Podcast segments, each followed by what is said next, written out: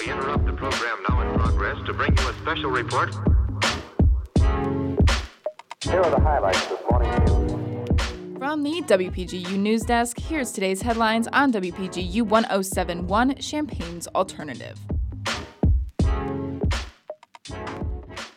From WPGU News, I'm Josie Alameda. It's Friday, February 28th, 2020. Today's top story There are now more than 82,000 confirmed cases of coronavirus worldwide, according to a report released by the WHO yesterday.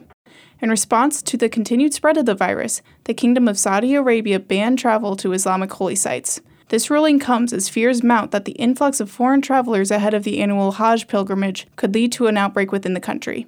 The global stock market also continues to suffer due to the virus as the Dow Jones dropped hundreds of points yesterday during its fourth straight day of decline, and the S&P 500 confirmed its largest ever correction of 4.5%. In local news, this past week, Illinois student government unanimously voted for the Kingfisher mascot design, which originated from LAS senior Spencer Holsey.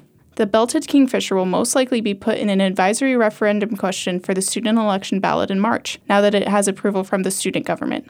Ultimately, no matter what the student population decides, the final say on the mascot will be left to University Athletics and Chancellor Robert Jones. Nationally, a federal appeals court ruled Wednesday that the Trump administration can withhold grant money from local and state law enforcement in places under sanctuary policy. Several states, including New York and Washington, uphold sanctuary policies, which limit federal immigration authorities' involvement in those jurisdictions. Under the ruling, localities shielding undocumented immigrants from immigration authorities could see cuts in federal funding to emergency responders and investigative task forces, amongst other programs. In the arts, a new exhibit will premiere at Spurlock Museum on Friday, March 6th. The exhibit will celebrate blues dancing, a term which encompasses popular dance styles within African American communities in the U.S. It will celebrate African American dance styles since the 1990s, when blues dance was first popularized. The exhibit will feature artwork from contemporary artists and interviews with community members who recount their experience with dance and music.